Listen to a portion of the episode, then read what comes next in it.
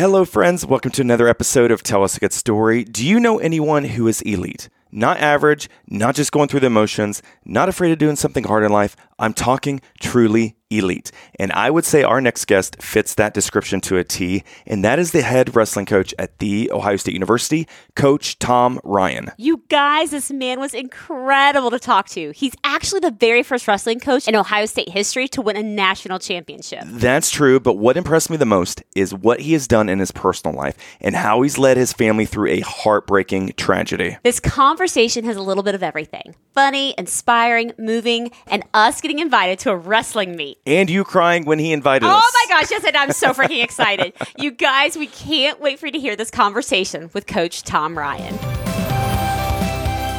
I'm Kevin, And I'm Stephanie. and during our marriage, we have dealt with an electrocution, a brain tumor, brain surgery, Then doctors telling us that children were not in our future, followed by miscarriage, and then Kevin's cancer diagnosis. However, today we live a life completely healed and restored with three healthy children who doctors said were not possible. And we're here to tell stories that inspire, give hope, and brighten your day. Welcome to Tell us a good story. this episode is being presented to you by Luebbe Companies, a custom home builder here in Central Ohio. Let them be your builder for life. They're freaking awesome. Steph. Okay, you keep talking to this guy, and I want you to stop so we can start our conversation. I'm sorry. I've been so looking forward You've to this been conversation. So excited when he said yes. I thought you're going to lose your mind. well, I thought you were going to scare him when he got on this Zoom call as well. So thankfully, he's still here. He's still here, thankfully. Yes. Well, friends, our next guest is someone I would call elite. He is entering his 17th season as the Ohio State University's wrestling coach and guided them to the school's first national championship back in 2015. And he is author of the book Chosen Suffering. Ladies and gentlemen, please welcome to Tell Us a Good Story, Coach Tom Ryan. He's here. Hey, good to be with you guys. Coach, thank you for saying yes to us. And when I was doing my research, I was shocked to find out in Ohio State's 100 plus year history, you're the very first coach to lead them to a national championship. I, I would not have guessed that. So, since you won that national championship at Ohio State, what's kind of changed for you? I guess whether it's public perception of you in the wrestling community or how your wife treats you, what what That has changed? change. no amount of wins can help that. That's not, that's not changing. Uh, I, I would say just um, influence, a bit of influence, which really matters to me. When I left Hofstra, we were happy at Hofstra, my family. It was the East Coast, you know, I was a head wrestling coach out there. We, we were very happy. Family was out there. There, was, there were a lot of great things about Hofstra. But the number one thing, the number one reason why we moved from Hofstra to Ohio State was one, you know, we, we had some some tragedy around that time. But the real, the biggest thing was just influence. And the fact that at a place like Ohio State, if you do well, you can really have an influence in many ways. So I would say, for whatever reason, when you win, people think you know more than when you lose. And the reality is you may not. Right? So that that national championship really gave us, you know, more of a platform of voice. Um, not much of a different man than I was when I had the Hofstra logo on. But for some reason, people think that, hey, he's got that Ohio State logo. He must know something. So the combination of the power of the logo and success has really given me a chance to really share what I love the most and what I think are some of the most important things that you know young people should know. So it's been fun since 15, but we got to win some more, and we will. So, Kevin was telling me a story that wrestling was not your first love. Can you tell us a story about seventh grade basketball tryouts? That's true. So Mr. O'Leary was a seventh grade basketball coach. Now I thought I was sweet. You know, I from second grade to like sixth grade, I scored like 10 points a game and I made some all-star teams. And the seventh grade tryouts come and I try out. And Mr. O'Leary, you know, back in the day, there was no warm, fuzzy meetings. It was just on the locker room wall. Here's who made the team. So I show up this Friday morning and I go into the locker room and my name's not on the made the team list. So right away I go in to see Mr. O'Leary. Mr. O'Leary, I think you made a mistake. Where's my name? My name's on. And he was the seventh grade basketball coach, and my, you know, I thought I was going to play in the NBA. Basketball was my was a real passion. And Mr. O'Leary said, "Tom, listen, you didn't make the team." He said, "Look, you foul a lot. You're- you're- you know, you're not a great shooter, but you're very, but you're very aggressive. so you should maybe try something like wrestling. So Mr. O'Leary suggested wrestling. I went home that night at the dinner table. My brother was older than me. He was getting into wrestling. He's like, You're to wrestle. That's a great idea. I'm like, There is no way I'm wrestling. The, the biggest concern I had was that singlet. Have you seen the, the uniforms that wrestlers oh, wear? Oh, yeah. Of course. Right. I'm like, I'm not wearing that thing. There's just no way. So my brother's like, listen, you don't wear that in practice. You just wear shorts and a t-shirt. You're gonna love it. First day in the room it was God's plan for me. I mean, I fell deeply in love with it the first workout. And from that point forward, I was all in. I love that you felt too much. Yeah. You're like you're super aggressive. There's a different calling on your life. there might be a different sport that you should sure. look at. Yeah. Okay, so you then you walk on to Iowa to be coached under Dan Gable. Tell us why you did that. So Syracuse was a great option for me. They offered me a full scholarship. My brother was uh, one of the leaders on the team at the time, but my deep dream was to be at the University of Iowa. As a young wrestler, once I got into it, all of my learning and training happened uh, at the University of Iowa. They they run some really good wrestling camps, and I would spend a month of my life uh, over the summer at these wrestling camps. So I really had an affinity toward the, University of Iowa, but they never called. Right? They were not interested in me. So I I gladly went to Syracuse University. And again, my family didn't have a ton of money. So the full scholarship really obviously helped my family. I'm with my brother, I'm on a full scholarship. After two years at Syracuse, you know, I would say there's a difference between, you know, doing something and being drawn to it. Right. And I was really drawn, I was drawn to being the best wrestler that I could be. And it was that pull that led me to transfer to University of Iowa. So at the end of my sophomore year, um, I packed my car and drove out to University of Iowa. I stayed in a hotel. I stayed in my car. I stayed with a guy that uh, got to know me there. It was it was kind of like a, you know we all have these crossroads in life. The line in the sand for me. I kept thinking, you know, I don't want to be on my deathbed wondering, you know, how good of a wrestler I could be. I got to go underneath this legendary coach, Dan Gable, and just see how good I could be. And the reality was, you know, there was a guy in my weight class that was better than me at the time, but it just didn't matter. I felt like my best chance of being the best me was going to be under a guy like Dan. So I packed my car and head out to University of Iowa, walked on. At the end of my first year at Iowa, you know, they offered me a tuition scholarship, which was incredibly helpful. But the other thing I want to point out in this, in this, and I look back on it, and I look at my family, and my mom and dad, and even my brother, who was my roommate and training partner. None of them said you're crazy. What are you doing? You're giving up a forty thousand dollars scholarship. And again, we didn't have a lot of means, but it was always we're behind you. And I think the single greatest thing that a parent, a father can give to their son is belief. They trusted me, they believed in me, and it really gave me the strength to pursue some things that, you know, I think often people might have been fearful to do. But and it worked out. Yes. And it worked out. So thank God Yes. for that. Well, I'm sure there was a few welcome to Iowa moments, like welcome Yes, to Big course. Boy Wrestling. but I want to confirm a story. Okay. So I read a story that a guy by the name of Randy Lewis, Yeah. Randy Lewis apparently was the 1984 gold medal winner Okay. at the LA Olympics. He went to Iowa and apparently he practiced with Coach Ryan and his team back in the day. Oh, that's smart. Okay. Mm-hmm. Is it true that you would go up to Randy Lewis and he would put his hands behind his back and was like, "Good luck. Go ahead. Like grab my leg. Wow. Good luck." Is is that true? You've done some good research. You guys are ready. Thank you. yes, that is true. Yeah, Randy was his defense was incredible. He, like you said, Olympic champion, 1984, multiple time national champion at the University of Iowa, and his hips were so good, his balance was so good that he would let me start in any position I wanted, and he would end up on top. And Randy Lewis really helped me become a better finisher. So getting to the leg is one thing, finishing or taking someone down is something different. And I think the analogy in golf would be like you you drive for show, Yes. you Putt, putt for for dough. dough. Yes. right? In wrestling, you kind of shoot for show, but you finish for the dough. Okay. And Randy really helped me learn how to finish because he presented so many problems. So anyway, it's uh yeah, Randy, that's a true story. Randy was a was a great partner and a great a great example of in the wrestling world of being elite. And the room was filled with people like that, like we have at Ohio State now. If Ohio State in 1989, when I left Syracuse, was like it is now, I would have come to Ohio State. I love this place. That's a good recruiting That's tool. a very That's good right, but it wasn't. yes.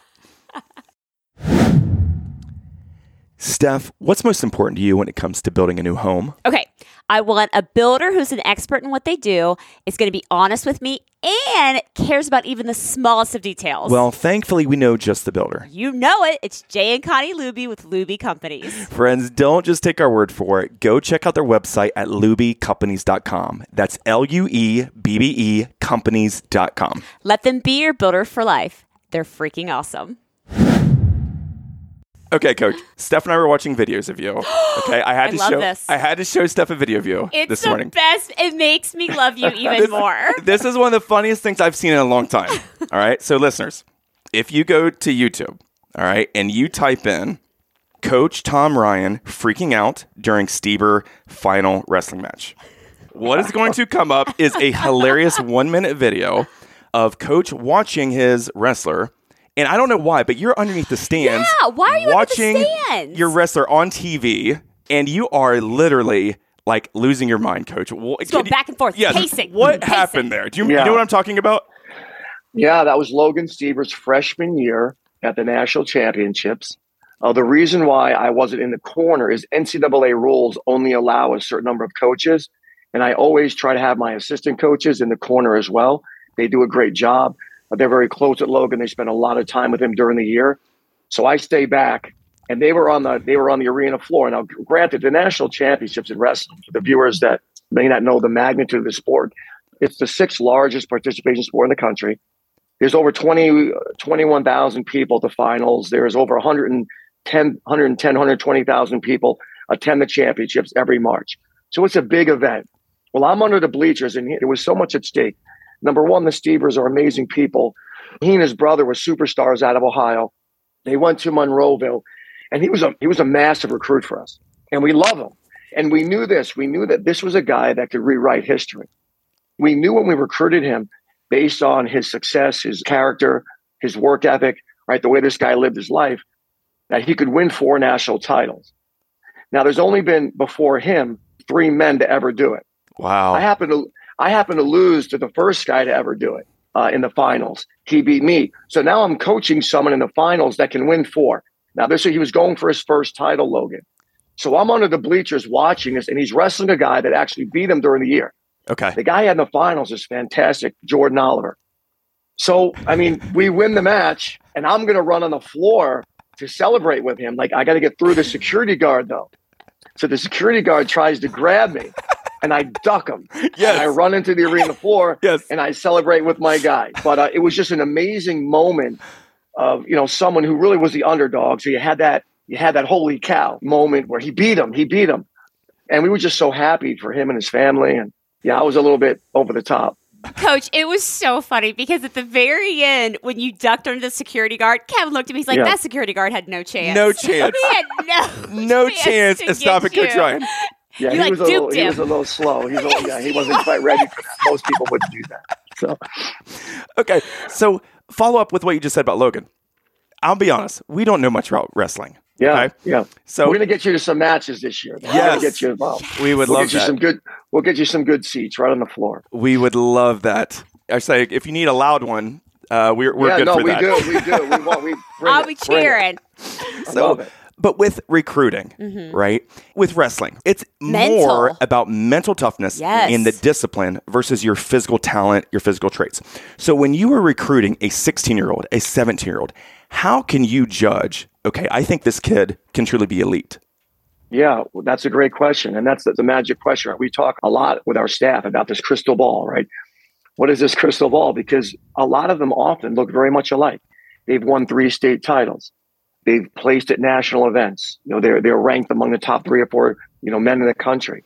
And uh, there are some traits that we look for that, based on their past, right? Success leaves clues, right? Based on their past, if they continue to live the way they're living, you might think they're going to have the success that you know we we need them to have to be the best wrestling program in the country. So, the number one thing that we look for, uh, number one, there's there's many, and there, it's not like one and two is way behind number one, but aggression matters. Okay. So aggression, right? Someone who's willing to take chances, right? In life, right? We've got to be willing to put ourselves out there and take chances. So aggression matters. Someone that's an attacking mindset improves more quickly than a defensive mindset, than someone who's afraid to take risks. So when we watch video of them, we're looking for someone that's constantly trying to score points. My recruiting coordinator is named Anthony Ralph. He's fantastic. And have you've ever seen the movie Moneyball? Yes. But he's a Moneyball fanatic and he does Moneyball for our recruits. So he tracks every match. He sees how much the margin of victory, how tough their opponent was, and he comes up with a score. We actually score them. Aggression is a big one. Young men that take initiative, right? So we, rec- we we talk to a lot of people before we go and recruit somebody. When I visit a school, I'll meet with the janitor. I'll really? meet with the uh, the janitor. I'll meet with you know the principal, the athletic director. We talk to teammates, right? We really want to get to know this person. So initiative is a big one.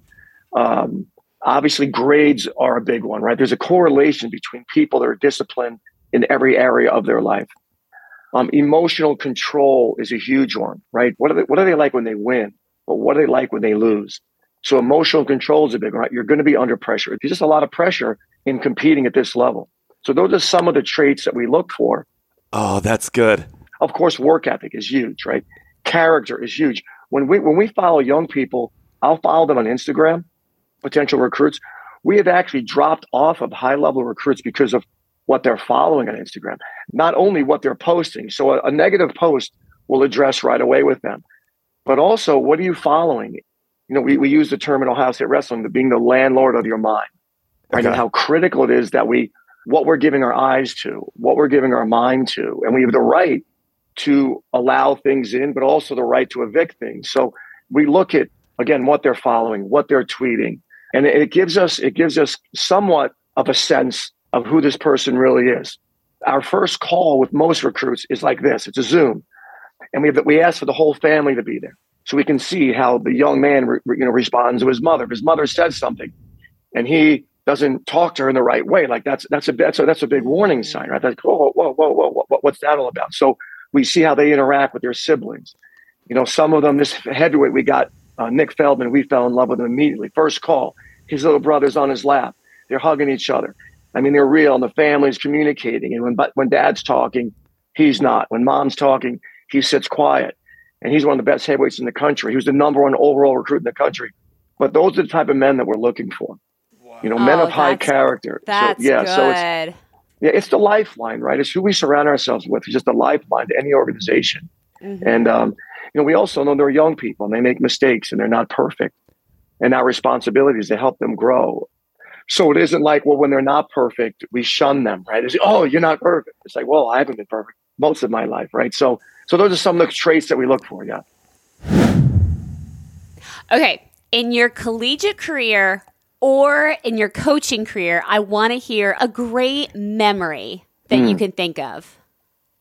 I would say probably, ironically, I would say that one of the, the best memories I have in my wrestling career, obviously, you know, I was on some really great teams and around some great leaders and, and had amazing teammates. I've had a couple of teammates win Olympic gold medals and, and world championships and, you know, really fortunate to be in some teams that won national team championships. But I would say, ironically, right, probably the single most memorable moment in my life was my sophomore year in high school. Really? Really? Yeah, you know, and the stakes, you know, the stakes at every age are high for young people. You know, it's like, well, I didn't know I was going to wrestle in a national finals or a Big Ten championship. But at the time of my life, I was a sophomore. My brother was a senior. My brother is just a great example. As I said, we're really close. We talk every day, despite the fact that his life's crazy and mine's kind of busy. You know, we make time for each other. And he won the county, which is like the 60 teams in the county. We won the county championships. And as a kid growing up, being a county champion was like, oh my God, like It's a big deal. But there was no world. We were living in our county. That's that was the end of the world, right? right. It was a sixty mile area, and that was it. And uh, he won it. He won it his senior year, and then I was wrestling a guy that beat me during the year, and I won the counties also. And I would say that that night, just celebrating with him, the fact that we had both done something that we had set ourselves our minds to together was really a special moment for us. And I had this great uncle that you know what my, my uncle Tony. Anytime we won, he had such a passion for the sport and loved us so much. He would pick us up from the event, and the whole way home he'd be honking the horn. and we, you know when we and we didn't like a spectacle, like I wasn't, but it was just so cool that I had someone that loved what I did as much as I did it. You know, he'd be we'd, we'd pull in the neighborhood and he'd pull the windows down and he's honking. and he made it like we were embarrassed, but we kind of like loved this guy, loved what we did. So I would say of all the things, you know, of all the times, I got a lot of great memories and a lot of great people in my life that have helped me along the way. But that's one of them. And then maybe when Gable called me at my apartment and said, I want you to come and meet me in the office. And when I came in, and I didn't know why he wanted to meet with me. It's like, Coach Gable. I mean, I was never in his office. So he called me and he said, Hey, I'm going to give you a, a, tuition scholarship next year. This was in December of my first year walking on. And the joy there was just simply one, a legendary man that I have a tremendous respect for noticed that I might actually be able to help him. Right. And he didn't didn't seem that way early on. I was getting beat up quite a bit. And then just you know the joy of my family that hey, you know, we got this tuition is covered. Oh, and, that's uh, awesome. You know, so it was a really good moment. That was a good moment for me, probably the best moment for me as a competitor in college. And the other one obviously was a high school, young high school kid. All right, Steph, I got a question for you. What's your favorite book of all time? Uh, obviously, you met her where? Oh, I thought you were going to say the Bible. Oh, oops. oh, What's your second favorite book of all time? you met her where? A distant second. totally distant. It's a pretty good book. Sorry, God. It's still a pretty good, pretty good book. But we're so excited. Where can people get our book, honey? Okay, I know this. Uh, Amazon.com, Yes. Barnes & Noble, Yes. And and our website, And what- kevinandsteph.com. and what happens if they buy it off our website? what, what do they get? Uh, an autograph from us. Yes. Who wouldn't want that? So, listeners, if you've already read the book, thank you so much. We've had such good feedback. One thing that helps us, if you can give us a review on Amazon.com, we would greatly appreciate it. Thank you so much, and thank you for listening. Well, Coach, let me share some fun facts on you. Okay. So, Okay. for all of our guests, I like to share a list of fun facts that lets our listeners know more about you and Steph as well. So, Steph is not aware of any of this.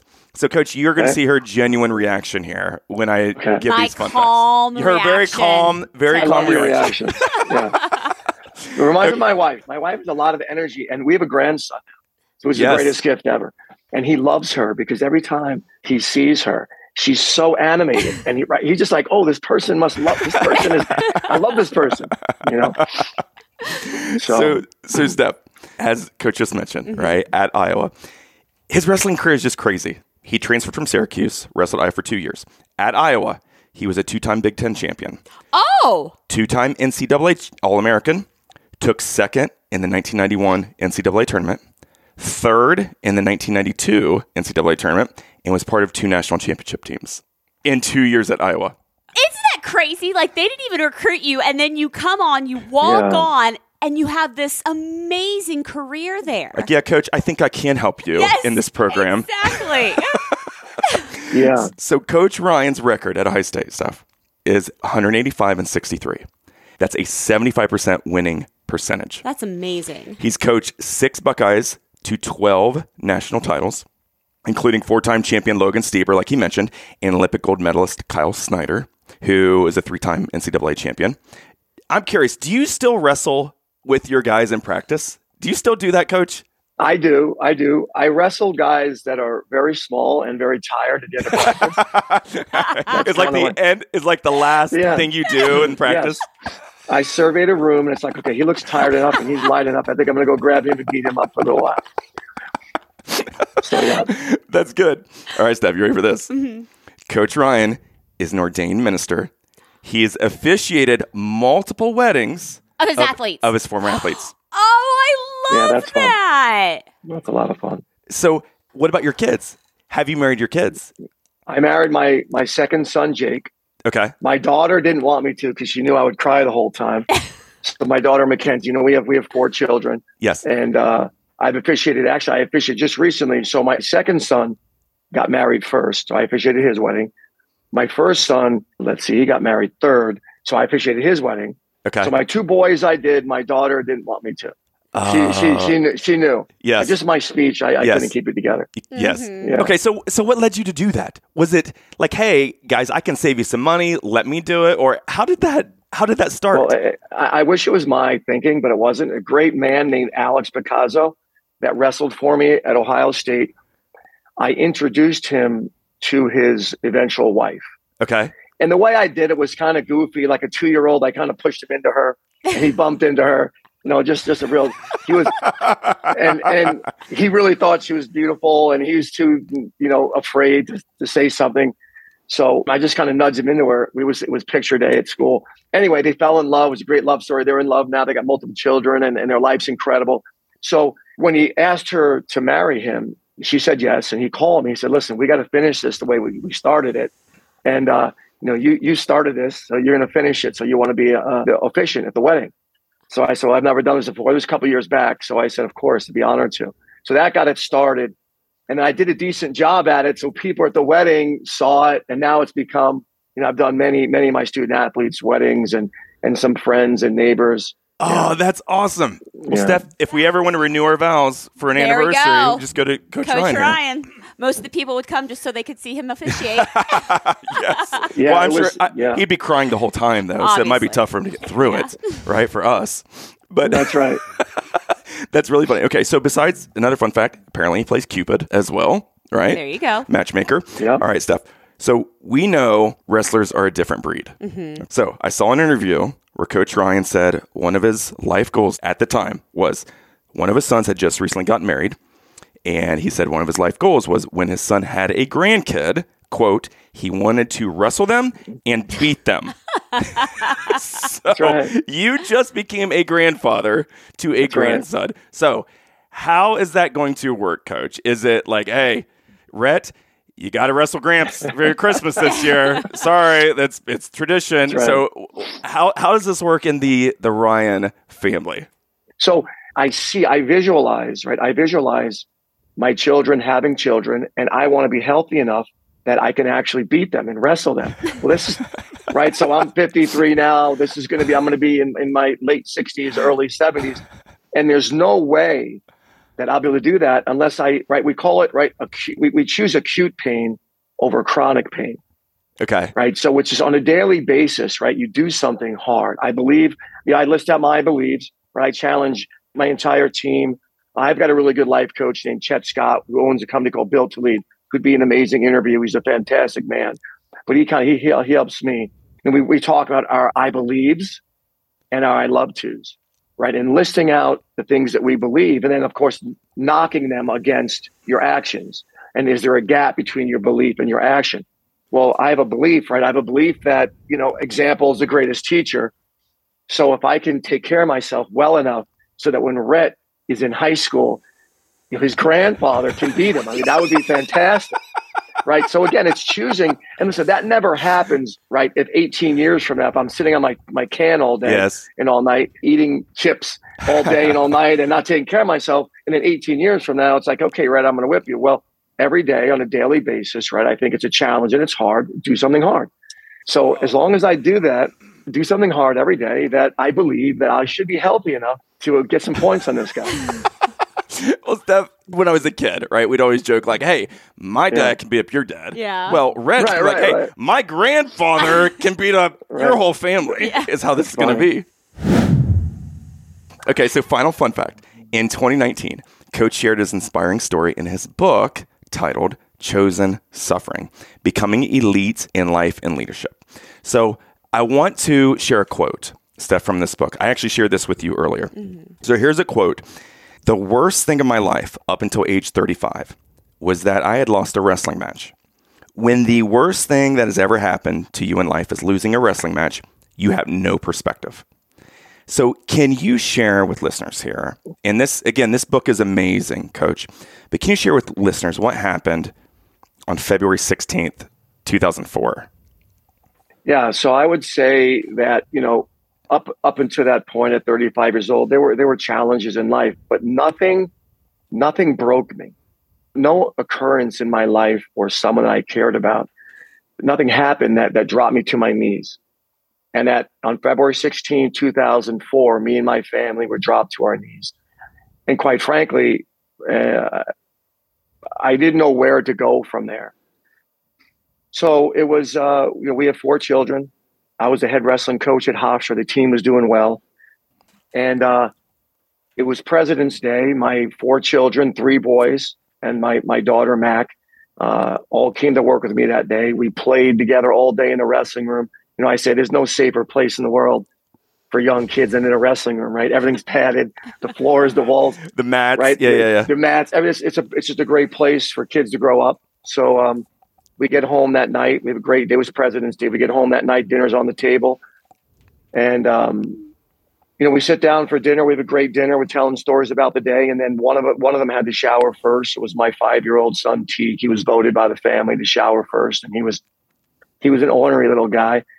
He gets up from the table, starts running around the house. My wife starts chasing him. We kind of had an open floor plan. We saw it, the chase happening. You know, we're screaming and yelling, let's go, let's get him, get him. So my wife kind of hides behind this wall and then she picks him up. She kind of she startles him a little bit and grabs him. And then she's walking with him to the back of the house and we're at the table and we're still laughing. But I can tell you that I remember in that moment when she picked him up, something overwhelmed me. There was a sense that something was wrong, but I thought nothing of it, right? Because nothing was wrong, we thought. So she goes to the back of the house, and within seconds, she's screaming that T wasn't breathing. So I run to the back of the house and I grab Teague. Listen, this is a five year old healthy kid. Uh, he could do many pull ups. He could run all day. He could rest. He was very fit. He was a coach's son, right? He was with me all the time. And thank God I was always with him. I didn't need a lesson in time management with my kids, they mattered to me. Um, so I grab him, I put him on the coffee table. I can't get a pulse on him. So I start performing CPR. My wife calls 911. And after about 12 minutes, the ambulance arrives at the house. At one point, I thought I heard the ambulance coming. So I picked him up and ran him about 100 yards up the street to get him in the ambulance sooner. But uh, it wasn't an ambulance, it was a police on another call. So I run him back to the house, keep doing CPR. The ambulance finally arrives. They run some tests, code blue, code blue. They put him in the ambulance. By then, a neighbor had come over to stay with our children, my three other children. My wife and I jump in the car and we follow the ambulance. And, uh, you know, two things happened. You know, on that ride from my house to the, to the hospital, I called my brother. I said, Teague fell over. Something's wrong. He's unconscious. He's going to this hospital. Please let the family know. We had seven children in the family. They were going to meet us there. And then the second thing we, we did was my wife and I started to pray together and uh, we hadn't really prayed much as a couple. You know, we were we were married for you know almost eleven years at that time, and and we were just busy living life, and and God wasn't really the center of our life. We were just busy doing things and and, and living. We prayed together. We got to the hospital after an hour and a half. Family had gathered, and the surgeon just comes out and he said, "Mr. and Mrs. Ryan, we're so sorry. We we we couldn't save him." And at that moment, I mean, mm. you know, yeah. So uh, we we were both life was shattered. We were shattered. You know, it was not the way life, um, the life that I thought I was promised was going to go. You know, you work hard, you do things the right way, and you control the things you can control. And I never considered that a child dies before their their parents, uh, and certainly wasn't going to be mine. But we're left to pick up the pieces, and I'm the right one of the leaders of the house, and and we get home that night. I would say the toughest moment of my life was pulling in that driveway. I would say by far. Oh. So we pull in the driveway, and the kids come running out. And of course, right, Jake's eight, Jordan was eleven, Mackie was three, Teague was five, and they come running out. And Jake, as I opened the, the door of the car, he said, "Where is he? You know, where is Teague?" And the crazy, wild thing is, as a 35 year old grown man leading people, I really didn't know. I couldn't answer that question. And that became this next line of sand for me. The first line of sand was being the best wrestler I could. Am I going to leave Syracuse and walk on? That was a line in the sand. But it really paled in comparison to this one. And that simply was, where is he? And what are the options? Where could he be? And that became really the ultimate quest and journey that's been beautiful for me. It's been a beautiful journey. And it's the two options that every human being is faced with. And I took a piece of paper. On the left side, I wrote God. And on the right side, I wrote no God right? A pure evolution or a God. And which one is true? And my journey became is God real or not? And I studied and I learned and I listened and I read. And instead of listening to rock and roll on the way to work, I listened to brilliant minds and what they believe and why they believe it. And I read tons of books. And ultimately, as you guys both know, it became unbelievably clear to me that God is real. And it wasn't, I wasn't chasing God. I wasn't pursuing God, right? I was pursuing truth.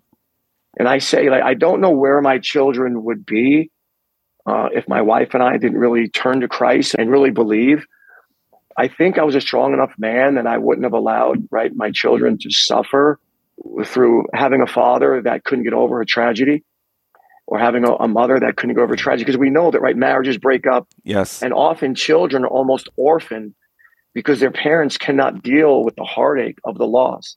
So I think that wouldn't have been me, but I don't know that. All I do know is what happened and how it played out. And that's God. So at that time, like you said, you're drawing a line in the sand. I need to answer this question. Is there a God? Is there not a God? So you start researching religions, whether it's Catholicism, Christianity, looking at atheism, being, becoming an atheist. So what was the tipping point where it was like, okay, this is truth. This is what I'm anchoring myself to. That Yeah. there is a God who loves me, who cares Yeah. for me, who wants to have a relationship with me. Sure, sure. So I got a lot, a ton of DVDs on pure just evolution. So I started watching films on evolution and not only the truths in it, because of course we know things evolve, but also some of the some of the concerns about it, right? Some of some of the potential, not lies, but the way you can be misled as a young person with pure evolution in schools these days, right? So so I did look at evolution. And then also I turned to great minds, a guy named Lee Strobel, Okay. a yes. friend of mine said start in John. So I, I went to right to the Bible and John, right? Like I, I often say, you know, God forbid something happened to you, Kev. If I really wanted to know you, right? It's like, Steph, who tell me about him? Who was this man? And what did he stand for? And what did he teach? And so John was just a friend of Christ. Right? He was a friend of his. He palled around with him. He knew him really well. So I went to John and read about John and Mark. And so these men that knew him. And when I started to read scripture, I was blown away by what I was reading, the standard of excellence, the standard of elite. He's the ultimate example of elite. It's like, you know, I know a lot of men now that didn't follow Christ or were faithless early on and know God now, and they're so grateful. I don't know a single person that knows him and wishes they didn't. Mm. Right? Like it's just you know, religion can distort, and religion Yes. has caused wars and pain. But the relationship with Christ, I just believe He was who He said He was, and I go to Him for the. He's the source of perfection. He's the source. So, so I read a guy named Lee Strobel. I read a lot of Lee Strobel stuff. He wrote a book called The Case for Christ, which blew me away. I mean, he was a Yale graduate, top of the Yale Law School. He was an atheist turned Christian. You know, when I had a 24 in my ACT, you know, Lee probably had a 36 on his ACT, right? It's like, let me go to minds that can think about things that maybe mine, maybe I'm missing something. Let me go to the most brilliant minds that we know of. So I read a lot of these brilliant, brilliant men, brilliant women, and what they believed and how they came to faith and why. His story, The Case for Christ, is incredible. They made a movie about it. Then I read his book, The Case for Faith. Then I read his book, The Case for Creed. I read Rick Warren, Max Lucado. I mean, just so many writers. And I got into scripture. And it became overwhelmingly clear to me that, you know, so many people, I think, they make up their mind first, and then they, they only apply the facts that fit their theory. Yes. And that happens all the time in the world. This was pure open minded. Let me just grab a bunch of information and see where it takes me. And it took me down this journey. I, I'm so sure of what I believe. Uh, there's no wavering. And I've seen some terrible things happen to, to some amazing people. Listen, it's hard to comprehend. In my human experience, it's hard to comprehend how bad things can happen to great people. But it doesn't delineate the fact that he, he was who he said he was. So, so I, I turn to God, and life's been not free of pain, but there's a sense of joy, right, that I live with that I didn't have before. So you talk about that pain. Yeah. How do you handle it when that The grief. the grief just hits you? Because so many people are listening Yeah. and they're like, "How he says he's a Christian." God's your savior. He's good all the time. But that grief's still there. There's moments, yes. right, where this Yeah. stuff pops up. so how do you handle those Yeah. situations, coach? Well, well, I can tell anyone that's grieving, right, that year one was pure misery. There's, there's not uh, six at the table. There's five at the table, right? And and the heartache for my children. So grief is real, and it's really important that we, one, there's there's brilliant minds out there that can help us with our grief. Like, don't be afraid to talk about it. I cried every night. I, I still cry. After this interview, I'll probably go and think about a memory, a moment, right? We're talking about that moment in the hospital and replay that and revisit it. Grief is normal. And it's important for us. It's important for us to grieve. Now, I'll also say that my wife and I went to some organizations where there were people that 40 years later were still stuck. Right. And then it really gave me a person that's not going to be me. Like it helped me seeing what we don't want helps us as much as what we do want. Like that's I'm not, I'm not going to be that. You know, where my life is has fell, fallen apart and it's 40 years later. So getting help is really important. Talking to people about it is really important. Knowing that I couldn't get out of bed. So the days and the weeks and the months uh, were very, very hard. But I, I, will say that time just taught me a new normal, right? This is 18 years ago now that we've lost our son, 18 years. I've lived three times as many years without him as I did with him. And mm-hmm. time definitely, it just teaches us a new normal. So, you know, grief is real. Talk to people. Don't try to do it on your own. Uh, it's okay to cry. It's okay to remember. We tell stories. We have his birthday every year. We celebrate his birthday still you know, we talk about all the things we love about him, and it's I think it's extremely healthy too. He's not gone. He's he's gone from this place, but we'll see him again. Mm-hmm. And uh, yeah, so there's a lot to unpack with grief. If you like what you hear, please tell someone about us. As soon as this episode is over, go tell your spouse, your closest friend, a parent, a coworker, or share one of our posts on social media. However, if you don't like what you're hearing, please do not. Don't tell anyone. Don't tell anyone. Don't tell anybody. Just disregard this message. Don't worry about it. Forget it. about us. Yep. Go on with your merry day. And to get more information about us or our entire catalog of episodes, be sure to check us out at kevinandsteph.com. Thank you for listening to Tell Us a Good Story. Well, I have a quote here from your son, Jake. Yeah. And Jake is what? Now 27, probably?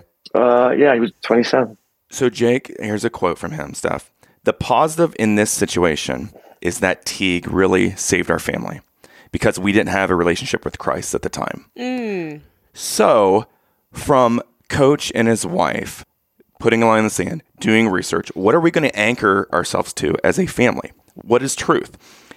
Has saved his family. Now, mm-hmm. like he said, his family's come to Christ, they all have relationships. Now he's got a grandkid, they're all married. Mm-hmm. And look at what's happened since that moment that they've all found Christ. Mm-hmm. That's amazing. That is absolutely amazing. What made you start to write the book, coach? I mean, you know, some of my supporters, a lot of a lot of people close to me just had heard me speak about it and felt that, you know, look, the reason why I didn't want to write it, wasn't interested is because of just to the humility side, like, oh, I've got this book out I wrote this book. And, you know, that whole sense of, you know, this is all about God, mm. right? This is God's hand in my life is undeniable, right? I can go back now and look at every stage of my life, like, wow, he was there. He was there. He was there. It, it could have been way worse. He, he had to have his hand on me at that time. So people heard me speak and felt that it would be, to your point, you pointed out a, moment ago, just it could be healing for people and it could be a way for people people are going to relate to this, and it's very relatable. Yes. Um, you know, not everyone loses a child, but people, you know, struggle with alcoholism, or drug addiction, or you know, just loss of a parent at a young age. Like there's so many things that we go through that are hard that they could relate to. So that was really what, what spurred it on. You know, it was during COVID. You know, that really the book the book got some legs. Like it was just it was just the right time. It was God's plan, God's timing. You know, I oftenly joke about the book and say, well, it was during COVID that it came out, and people were bored and needed something to read. So that was good. Maybe, you know, but it was just inspirational. People around me really, you know, egging me on and saying you should do it, and and just just good friends. You know, we all need a nudge. Yes, and it was yes. a good nudge. Well, listeners, for more information about Coach Ryan, you can go to his Instagram account and Twitter. It's the same handle at Buckeye158. At first, I'm like, what is that? What's 158? that was the weight that he wrestled at. Ah, it's really silly, Kevin. It's, I don't know why I did that. I mean, I, I didn't know what I was doing. So his social media handles is at Buckeye one five eight. I actually really like. Yes, that. I do as well. And then his book, Chosen Suffering, folks, you can get on Amazon, and that's where I got it. Actually, yep. it is amazing. Well, Coach. First off, thank you so much for saying yes to us because you didn't know us. And I just so appreciate you giving us an opportunity to talk to you and, and, share these stories. But two, I want to tell you, please don't underestimate your mind, right? You, you mentioned you had a 24 on your ACT. I also got a 24 on my ACT. So I think you're Way to go, brilliant, coach. I think you're brilliant. So please don't undersell yourself. Thank you. I appreciate that. and I'm going to get you guys some tickets to matches. And we'll, we'll stay in touch and we'll get you right in the front row. And they'll, they'll all be sold out. It's a, it's a fun environment. You guys, you have, you have children? We do. We've got three You three do. little ones. Yes. Three little ones? We Awesome. would love. Oh, are you crying, Steph? I'm so excited. How, how old are your children? So our oldest just turned 11 yesterday, and then we have a Oh, seven okay. and a four year old. Oh, wow. That was like us. Yeah. Just like us. Yeah, I would love that. Little man will want to be on the on the mats. All right. We'll get him out there. Yeah. Oh, that would be fantastic, Coach. Thank you. Thanks, coach. Yeah.